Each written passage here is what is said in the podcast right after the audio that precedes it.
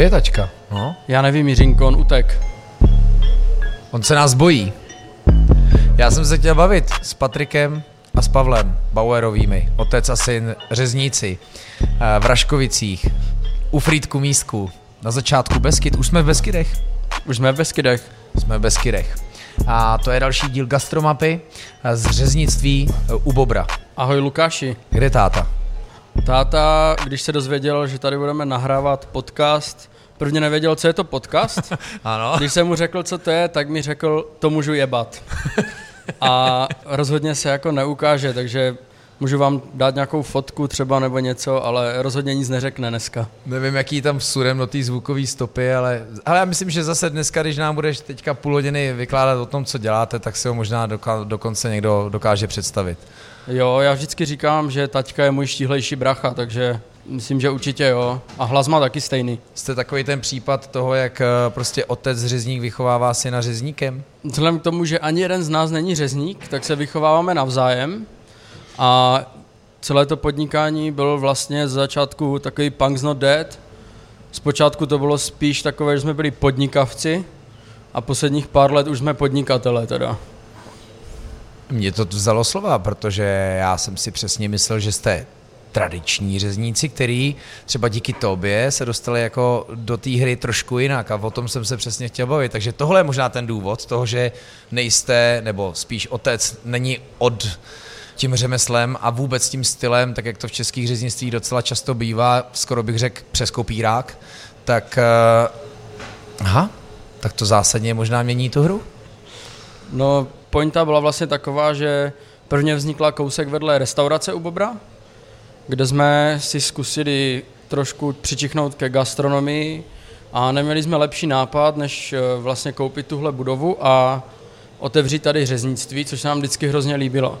Jenomže jak jsme rychleji realizovali, než přemýšleli, tak eh, po otevření jsme zjistili, že není varianta sehnat, no. sehnat uh, uzeninu, která by odpovídala tomu, co chceme prodávat. Takže jsme si otevřeli svoji výrobnu, začali to vlastně vyrábět a z začátku jsme si říkali, ty vole, to začneme dělat, všichni nám úplně urvou ruce tady, to nikdo nedělá, jsme jediní, prostě to bude biznis úplně strašný. Takže jsme začali vyrábět a teď já jsem začal jako to nabízet dál, jako ještě do restaurací a tak. A výsledek byl takový, že nám nikdo ruce neurval, všichni nás poslali vlastně do hajzlu, že to je drahé a zjistili jsme, že vlastně ta kvalita v té době, kdy jsme začínali, nebyla úplně to hlavní, co jako ty restaurace a bystra a tak chtěli, což se jako výrazně samozřejmě změnilo, ale jako to úsilí trvalo třeba pět let, takže, takže ty dva, tři roky jsme víceméně tu firmu nějak drželi na nule a víceméně i dotovali. Ale a takže otec sám to řemeslo má nějak jako zmáknutý nebo ne? Ne, je automechanik. Prostě úplně jako... Tačka je automechanik a já jsem vlastně nedodělal mezinárodní vztahy, takže nemáme s tím vůbec nic společného, jenom že jako děti, já jako dítě, taťka už jako vlastně fotr ve 30 letech eh, jsme dělali zabíjačky. Na Moravce tady kousek u dědy, jinak jako příběh řeznictví úplně nebyl nějaký jako náš celoživotní úděl nebo něco, to ani náhodou.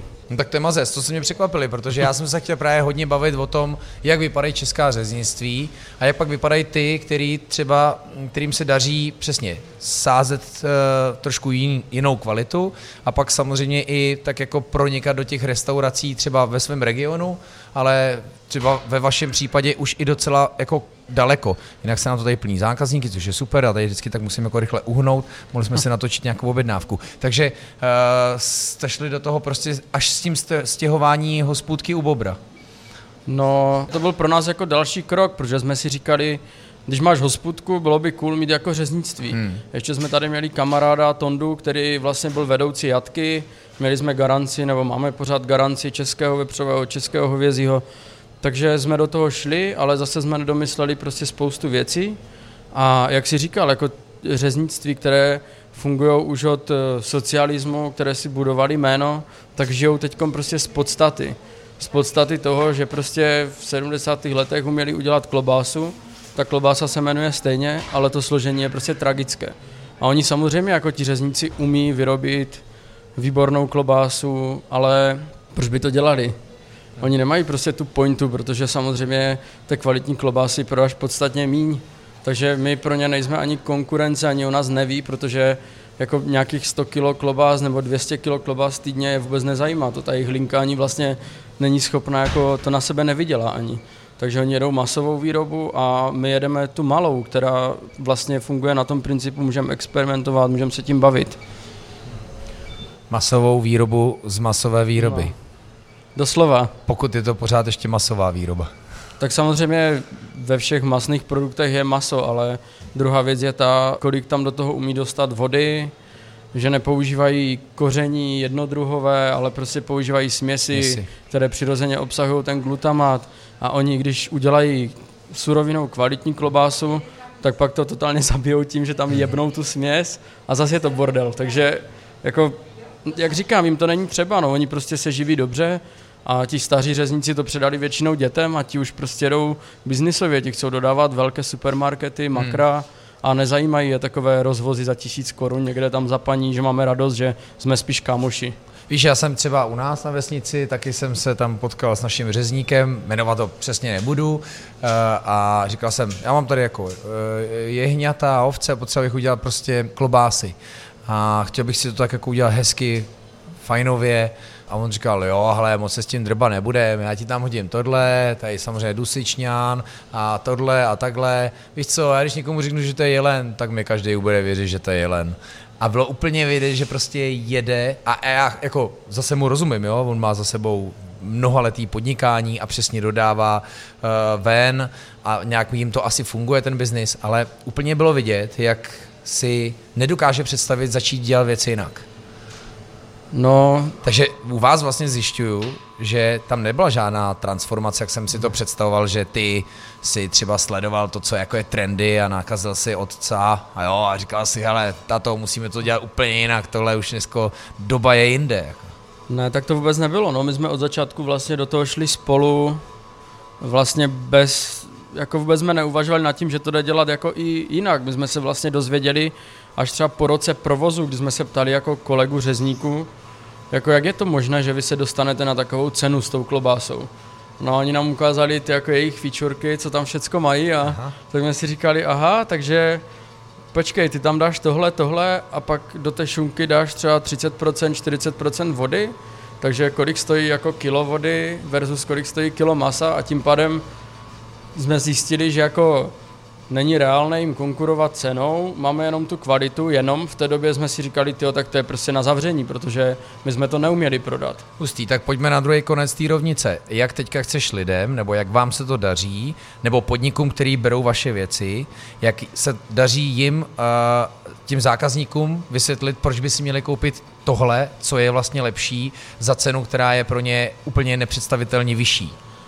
No, tak uh, prioritou bylo prostě jezdit mezi lidi a říkat jim to, pořád jim to říkat, takže jsme jezdili na trhy a já jsem tam stál prostě v řeznickém oblečení, rozdal jsem tam strašně moc ochutnávek a pořád jsem o tom mluvil, mluvil, mluvil a najednou už nás ti lidi třeba začali sledovat na sociálních sítích, což samozřejmě... Musím připomenout, Bobroty, sledujte, eh, Patrika je hrozně vtipný a sprostej. No, a, ale samozřejmě zhruba před půl rokem se to celé jako zastavilo a nebyl tam jako vůbec nárůst, takže já jsem poprosil kamaráda Reného Millera z Fancy Fries, jestli by mi nemohl trošku jako poradit, že fakt jako nevím, tak jsme spolu zhruba dvě hodinky seděli a on říkal, najdi si někoho, kdo ti bude dělat pěkné fotky, někoho, kdo s tebou bude trošku konzultovat, jak to dělat tak jsem kontaktoval Igora, kamaráda. Igor nás teďka právě fotí, takže vidět, že spolupráce opravdu funguje. Jo, no je jako strašně šikovný, pořád mě jebe přes Facebook, že tam toho dávám málo a, a že prostě na to seru a že se mnou dělá plány a že já jsem stejný jak všichni, prostě dement,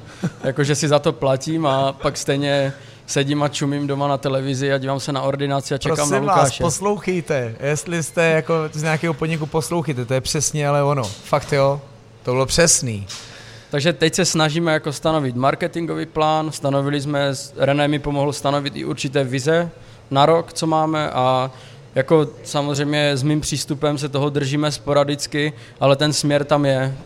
Takže to vlastně je teď to nejdůležitější, no, že pracujeme na tom marketingu a snažíme se vytvořit svým způsobem takový love brand, aspoň lokálně. Takže co nejvíc vlastně těm koncákům, těm koncovým zákazníkům říkat, víte, je to z tohodle, není tam tohle a proto to stojí mnohonásobně víc. Jo, je to tak, my jsme prakticky to postavili už na tom, že nechceme nabízet bordel. Prostě hmm. já si myslím, že dneska lidi mají dostatečnou šanci dozvědět se, co z čeho je, najít hmm. si to na netu a je to prostě jenom na nich, jako že si koupí to nejlepší, co je momentálně dostupné už kvůli svého zdraví. Jako. Ona ta uzenina defaultně prostě není zdravá a když už teda jíst nějakou nezdravou věc, tak aspoň v top kvalitě. Hmm. Ať do sebe zbytečně necpu, zbytečně sůl jako na ledviny nebo zbytečně nějaké kuřecí kůže, které jsou taky nezdravé. To... Dobrý den, já se moc omlouvám, nebude vám vadit. Eh, chodíte sem pravidelně? Pravidelně sem chodím. A, super. Co máte tady nejradši? Nejradši mám zauzenou paštiku,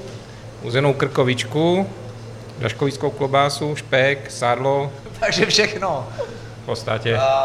Samozřejmě i maso, ale dneska nejdu na maso, dneska jdu na. A knedlík je výborný. Takže jste štamgast? Jo, jsem štamgast. Paráda. I když tu nebydlím, jezdím tu. A tak to je paráda. Děkuju moc, děkuju. Hele, eh, Patric, tady k tomu řekni ty, ty slogany, co, co, co míváš na tričkách. Nejsme... Jo, my máme slogan jsme řezníci, ne chemici. To je takový jako hlavní co jsem jako vymyslel, ani nevím, jak se mi to povedlo. A teď vlastně na nové, jako takový nový slogan je naše logo, ve kterém není E. A napsali jsme pod to akorát, že nemáme rádi Ečka. Takže to logo vlastně bude vypadat úplně normálně, ale místo E je prázdné místo. Super aby, to jako, aby ti lidi to fakt pochopili, dáme to i na auta, už na všechno, protože do teďka jsme fakt ten marketing jako dělali mě znáš dlouho docela, tak si viděl, že jsem tam dával svoje videa, hmm. jak chodím na tréninky, jak prostě jdu na hory a neřešil jsem moc tu značku. A teď už se snažím jako promovat víc tu značku, protože už se na to nedívají jenom lidi, kteří mě znají osobně, ale dívá se na to jako podstatně víc lidí, kteří třeba nechápou ten můj dementní humor, kdy to může působit třeba, že jsem uchyl nebo že jsem arrogantní. Takže teď může to spíš takové jako více na produkt, ale zároveň jako se snažím prezentovat, že jsem to já a tata, že to není prostě nějaký tým 80 lidí a budujeme jenom značku. Ale takže kdyby se teďka s tebou bavil jako se zástupcem takových těch nových řeznictví, já nevím, jestli se tomu dá říkat nový řeznictví, ale prostě těch autentických řeznictví, který prostě přichází s kvalitou za já bych řekl, adekvátní cenu, protože vlastně my jsme si zvykli samozřejmě na úplně jinou cenovou politiku a říkáme tomu, že je adekvátní, tak eh, co by si vlastně teda poradil všem, co by to chtěli začít dělat jinak z těch tradičních říznictví? Je to vůbec vlastně jako možný? Může se stát přesně, že tam nastoupí syn a proč ne vlastně dcera, která řekne to, táto, dědo, prober se, přesně, tady si mluvil o 80. letech, dneska, jestli to chceme dělat jinak a jestli chceme dodávat někam do restaurací, musíme něco zásadně změnit? No, oni to mají hrozně jednoduché vlastně, protože mají vybudovanou obrovskou síť a do té sítě můžou dodávat cokoliv. Takže jako nevím, jestli je pro mě úplně strategické jim radit a doufám, že to nebudou poslouchat, ale eh, prakticky oni mají cashflow na to zaplatit si nejlepší možný marketing, hmm. mají cashflow na to udělat někde menší výrobnu, kde se to bude věnovat jenom tady tomuhle, ale je důležitá ta poslední věc, aby oni si jako řekli proč, protože oni podle mě tu pointu jako nemají, protože tady ti řezníci jedou biznisově, oni prostě jebou na tu kvalitu. Hmm. Takže proč by jako najednou na, ale zároveň, pozor, jo, oni, jako když jim to člověk řekne, tak oni jsou přesvědčeni o tom, že dělají kvalitu. Takže to by si museli, jako já nevím, vytáhnout... Tak budou radit tady dva řízci, který nejsou řezníci. No, jako museli by si vydat hlavy z prdele, ale na druhou stranu, proč by se jako s tím srali, tak jak my, když vidí, že oni se mají deset tisíckrát líp, ale já si zase říkám, jako to, co té společnosti dáváš, to se ti vrací a ta pozitivní emoce z toho, že mi někdo napíše, ty vole, měl jsem tvoji klobásu, to byl maras, prostě to jsem neměl, tak je to pro mě víc, než mi napíše nějaká paní stezka, že ta klobása stala za hovno, ale budu jich tam prodávat 300 tun, no tak jako... Jasně. Takže to musíme chtít od té společnosti, protože když si ti zákazníci o to budou říkat, tak budou to chtít stejně jako přesně tady pán, který přijel, vyjmenoval mi svých šest jako topovek, tak prostě musíme útečit tady na ty. A pochopitelně tím, že těchto lidí, kteří se fakt zajímají o to, co jedí, jako teď myslím, jako do důsledku, může být 20%, možná míň.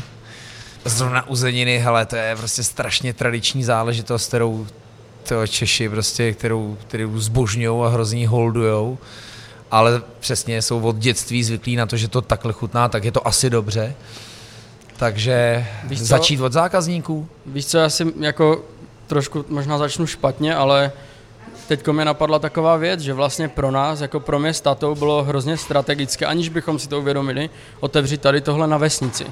Protože tady to všichni znají, ale zase jo, ti dědové mají děti a těm dětem už se nechce srát s tím prostě chovat prasata, zabíjet to. Ale vzpomínají si na ty chutě, mají prostě flashbacky, když si dají naši paštiku, tak si vzpomene, jo, tak to dělal tata, ještě když se tam ožrali hmm. se sousedama a teď zjistili, že my to tady pro ně máme, nemusí proto nikam daleko jezdit a proto my na malé vesnici pod horama s těmahle cenama, které tu jsou, se bez problému uživíme a vlastně to je pro nás jako ten virální marketing toho, že každý má tu rodinu někde, doporučuje to a vozí to třeba do frýtku místku svým známým a tak dále. Jo.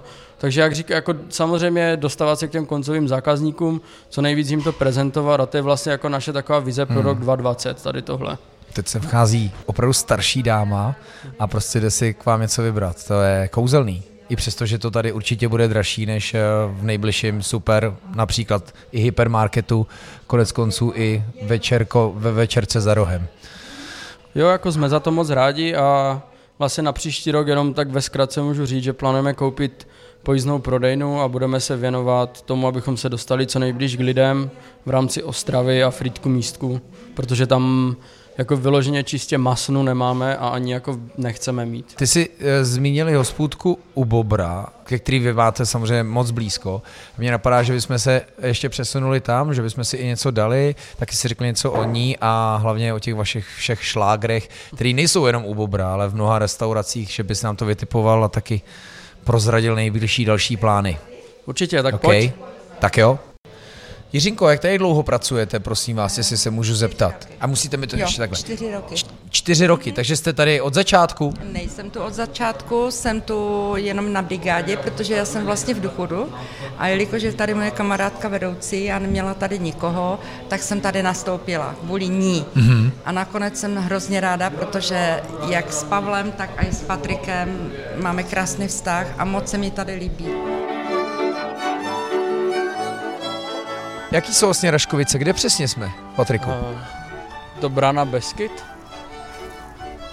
A taková ta, je to taková ta, řekl bych, chudá Brána Beskyt, protože Ostravice je oficiální Brána Beskyt, tam začíná Čeladná, vlastně Friedland na Ostravici je Brána Beskyt, pak začíná Čeladná Ostravice, tam jsou golfová hřiště, zatímco tady Raškovice jsou Brána Beskyt, kde žijou autentičtí lidé, nemáš to tady takové poš a všecko je takové ještě postaru a upřímnější, bych řekl. Jiřinka je z Raškovic? Jiřinka a to je právě prdel, tyjo. ona je z Friedlandu. A ah, ona je z té druhé brány. Ale... A jezdí do chudých Raškovic. Jo, toho. jo. A vy jako s otcem jste Raškovičtí nebo vůbec? N- ne, ne, my bydlíme kousek nějakých 10 kilometrů odsaď v dobré u Frýdku místku. Takže celý to šlo vlastně s partou hospůdky u Bobra. Ano, tady ten areál byl kdysi na prodej a tak nějak potom se udělala hospůdka, tu jsme po pár letech prodali a zůstali jsme řezníky. My teďka jdeme kolem Morávky, což je řeka, která je hned přímo vedle motorestu nebo hospůdky u Bobra a Tomáš uh, mi říkal, že prý v létě se tady lidi koupou, že prý to je jako super atmo. No je to tady perfektní, protože je to přírodní koupaliště a je to jedno z mála přírodních koupališť, kde vlastně je ta voda absolutně čistá, protože první továrna je až dál, takže tady vlastně, když se jdeš koupat, tak ta voda, když by se znapil, tak si úplně v pohodě. Fakt? Jo, až takhle? Jo, jo, to je vlastně řeka Moravka a pitná voda vlastně ve Frýdku místku a obecně na tady téhle straně Beskyt je z přehrady Moravky, která je kousek odsaď. A to vlastně tahle voda teče z té přehrady která je pitná. Kdy jsme se viděli spolu poprvé? Bylo to v Třinci tehdy, v knihovně, anebo? Byl jsi tam s, s Robertem Fulžumem. A já a jsem vím, dělal pastrámy. Mi někdo říká, hele, ty, ty kluci to dělali pastrámy. Říkám, pastrámy, to zase ještě u nás tolik jako moc nejede a, a bylo to fantastický. Byl tam tehdy s tebou vlastně Tomáš Nový, který připomenu, má pochutný si bistro v Třinci, kde vy taky dodáváte.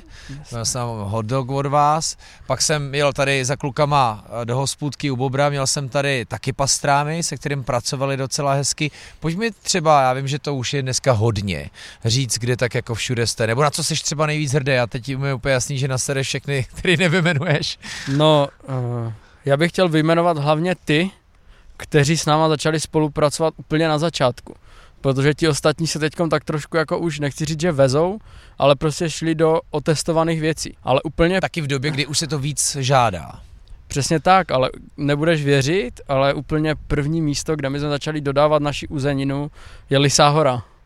Bezručová chata Lisá hora, kde Teď Jiřinka mi... o tom mluvila, že tam jsou párky vaše. Párky a klobásy a děláme tam jednou ročně víkendový pop-up, kde děláme prostě nějaké, rozhodneme se, že uděláme například hot dogy, tak je tam prostě celý víkend děláme. Já to dělám jako v rámci spolupráce, nic za to vůbec nechci.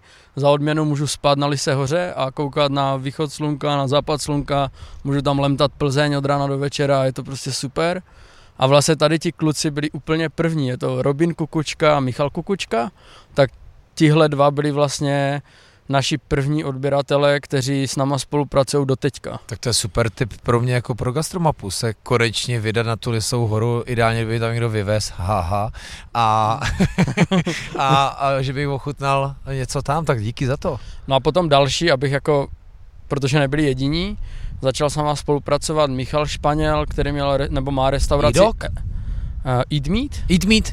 Eat Meat a Pardon? předtím otevřel Předtím otevřel vlastně restauraci Eros v Porubě a vlastně tam začali od nás brát a byl taky jeden z prvních úplně, který, který do toho šel s náma prostě a nebal se těch cen, nebal se ničeho.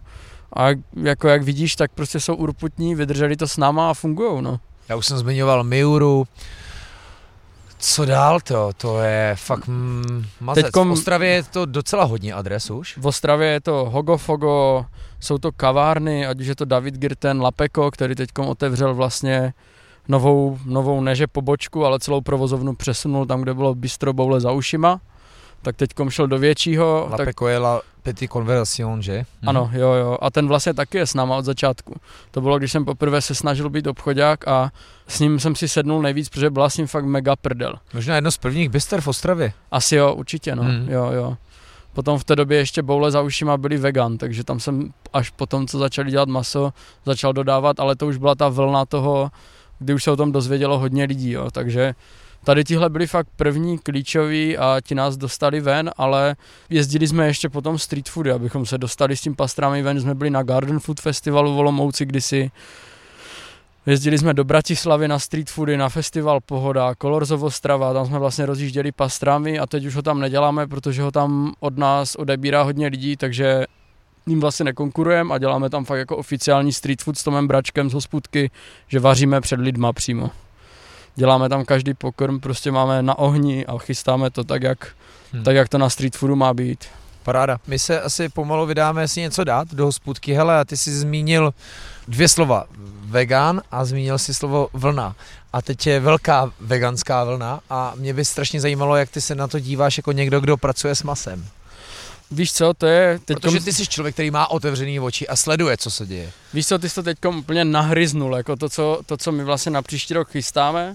Chtěli jsme to dělat už letos, ale bohužel vzhledem k zdravotním problémům a tak dále se to nedalo, nestihlo se to, ale vlastně budeme dělat eh, bezmasové, bezmasé pomazánky a my jsme se rozhodli to dělat proto, že my sami nechceme, aby lidi jedli maso každý den, aby prostě kupovali ten levný shit, protože Samozřejmě ty levné věci ti umožní jíst prostě každý den, že vyjde levněji prostě párek než zelenina.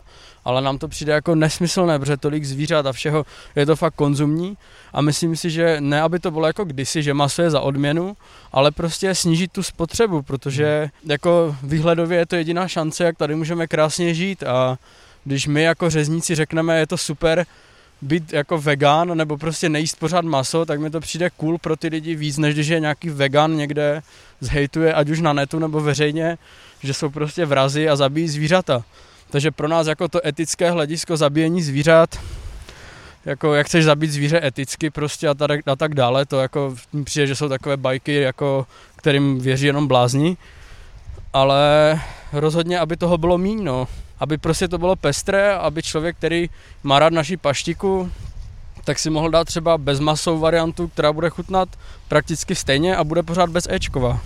To docela souhlasím. Líbí se mi to maso za odměnu, aby to prostě nebylo pořád. To, co jsem vlastně já zmiňoval, že my prostě jsme jako národ uzenářů, ale je nám vlastně jedno, trošku co, ale hlavně kolik, jo, a vůbec my jsme furt tak jako na ty porce a, a, a točeňák kolem celý, kolem krku a hej, no. Ale jako nechci tady nějak, jako, já nechci, nechci brečet nebo něco, prostě všecko se mění k lepšímu a je to fakt super, máme totálně pozitivní vibe na všecko a Nemáš proč, jinak by jsem tady dneska nebyl a jinak by si tady nevyjmenovával jako tolik podniků od street foodu až po Miuru to. a, A- Endemitu, kde jste mimochodem taky a antre. a Antre, ano, však eh, jsme sledovali s Přemou uh, váš, váš pop-up a zcela očividně z toho, co si povídáme, zatím stojí prostě komunikovat, říkat, co děláte, proč to děláte, proč to tolik stojí a ukazovat se lidem a dávat jim ochutnat. Takže když oni ochutnají párky na Lisí hoře, což je místo, kde by si úplně nečekal nějakou jako echt kvalitu, tak prostě se pak vrátí za Jiřinkou a řeknou, tady máte ty párečky, jo. Tak to je, no, prostě lidi tam chodí na dobrou Plzeň, která tam je v neskutečné kondici a zároveň tam chodí za párkem a klobásou od Bobra a mají to fakt jako za odměnu, jako Vlastně i sportovci. hoře nemůže být Radegast, že? To by čistě jako Je, geograficky no, nešlo. Radegast tam samozřejmě je, ale jako já chodím na Plzeň, no, Jasně. sorry. Jo, I když Radegast je tady pět kilometrů, že jo? však je to stejná firma, ne? No jasné. Hele, ty už si taky, ty si říkal, že jsem něco nahryznul, ale ty si taky něco nahryznul. Uh, řekni, co se ti stalo. My vlastně, eh, já mám bráchu, který je lékař a celá rodina, do které on se oženil, jsou lékaři. A v severních Čechách se naskytla možnost otevřít farmu, ale tím, že my máme gastronomický přesah a oni lékařský, tak vlastně již brzy otevřeme eh, rekondiční a rehabilitační takovou farmu, kde vlastně, dám příklad, máš infarkt, pustí tě z nemocnice domů a je docela cool, když máš možnost prostě si zajít někde nebo jet někam, kde tě ještě dají víc dokupy, aby se vrátil do práce. Aha. A to vlastně bude všecko tam, je to prostě místo, kde se hodíš do totálního Vcházíme do klidu, hospůdky, no, pokračuj, vůbec pomůžou ti, pomůžou ti vlastně s tím, jak nastavit třeba jídelní lístek, jak pracovat se stresem, budou tam psychologové, bude to prostě všecko postavené na tom, abys šel zpátky do světa po nemoci úplně ready. Mazec. Ale severní Čechy jsou od Raškovic trošku daleko, ne?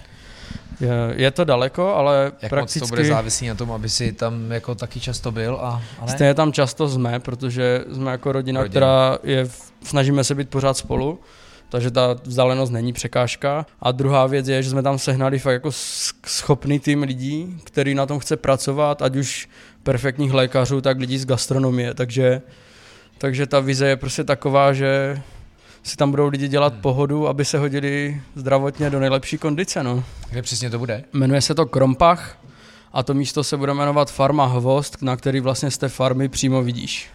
A farma, to znamená, že tam budete něco chovat? On je to vlastně bývalý vepřín, ten areál, jsou k tomu velké pastviny a už teď tam máme spoustu prasát, které budeme chovat právě na jídlo pro ty lidi, ať mají fakt jako top kvalitu gastronomie, že tam nebudou žádné makra a bidvesty zavážet eh, to, co všude, ale budeme mít vlastně 90% věcí svých. Hmm. Takže to je taková myšlenka a my se tím jako realizujeme a zároveň třeba s taťkou jsme si říkali, že to je super, že vlastně teď jak se nám docela daří, takže můžeme té společnosti jako něco vracet, víš. A zmiňoval jsi nějaký projekt s kuřatama. Jasné, protože uh, spousta zákazníků mi píše ohledně domácích kuřat. Když už tady někdo má domácí kuřata, tak je má jednou ročně a prostě přece jenom kuřecí maso, ať si říká, kdo chce, co chce, jako lidi žerou nejvíc pocitem nějaké diety, ať už je z Polska nebo z Rumunska, je to jedno. Ale ta kvalita jako zatím stabilní tady jako není. Ale dostali jsme se ke kuřatům z volného chovu z Jižního Maďarska, vlastně díky tomu, že uh, food truck Buček z Brna to tam prodával v rámci nějakého pop-upu jejich a my jsme vlastně, já jsem mu napsal Petrovi a on mi to doporučil, že je to fakt super, takže jsem hned kontaktoval toho kluka, co to dováží a začali jsme to vlastně dovážet do Besky, teď to děláme uzené. Jo, dobrý den, já vás poprosím, jestli můžu poprosit čepovaný. Čepované, určitě. A co máte za pivo? Desítku, dvanáctku Radegast nebo Plzeň? Tak já si dám ten Radegast a ty si dáš Plzeň, Já nebo si dám, ne, já si dám šnic Plzně a řídím. Plzně, Radegast. Hezky, to je hezký, tak to říct na hlas. To je A- řidičské pivo. A pak vás poprosím boršč. Ano. co tam ještě A dnešní? dostaneš to, dostaneš to kuře, Žemlovka. Lukáši. Já ještě dostanu tu kuře, o kterém se právě teďka bavíme, co mě zajímá a koukám rovnou, co tam je dál. Škvarkovka, burger s pastrámy, to asi bude z řeznictví Jo, to je u naše. Bobra. Zeptám se naší do producentky Han, dáš si burger s pastrámy u Bobra? Tak jo. Tak eh, ať to testneme všechno. Moc krát díky. Dobře, super, díky. Tak, kuřata. Takže kuřata najednou obrovský boom, dovezli jsme dvě várky, všechno se vyprodalo během, během pár hodin. Teď jsme se rozhodli, že budeme vlastně udit bez Ečkově, takže to nebude ani v Dusitanu, budou to prostě to, co dostaneš vlastně, jsou první úplně prototypy a jsou to kuřata uzená na bukovém dřevě, je to jenom naložené v soli dva dny, není to vůbec slané, právě aby to mohli jíst i děti třeba, třeba to prso si dáš prostě jako takovou top kvalitní kuřecí šunku.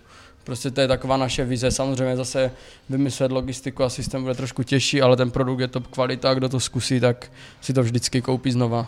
Hele, jaký je teda váš vztah vlastně tady s hospodou a s Tomem a, a celou tou partou? Děkujeme, děkujeme. Prosím, na zdraví, pánové. Děkujeme.